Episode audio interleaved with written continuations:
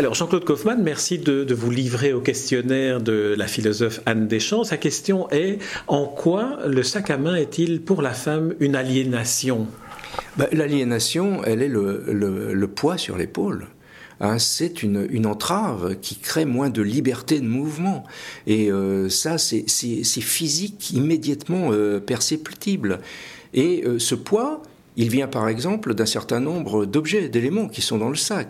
Quand, le, quand l'enfant arrive dans la famille, quand le bébé arrive, le ventre diminue après la grossesse et le sac grossit parce qu'il va y avoir les, euh, les objets pour l'enfant. Il va y avoir le biberon, il va y avoir les couches.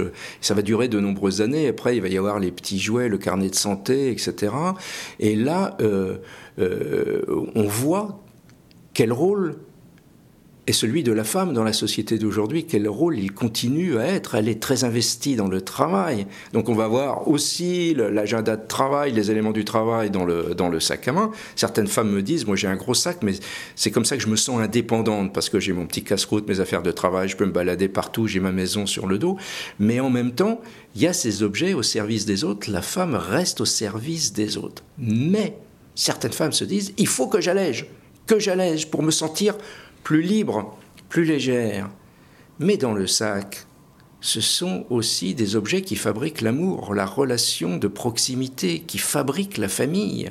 Et ça, ça se sacrifie pas facilement. Donc tant que les hommes ne seront pas plus en premier plan, pour les femmes, c'est difficile. Elles cherchent l'autonomie personnelle, mais en même temps, elles ne veulent pas voir disparaître la famille, et c'est elles qui sont au cœur de leur fonctionnement. Donc la réflexion à propos du sac, ne serait-ce que du poids du sac, c'est sans cesse présent. Essayer de le faire plus léger, mais comment y arriver? Eh bien, elle va très très loin du point de vue philosophique. Merci Jean-Claude Kaufmann.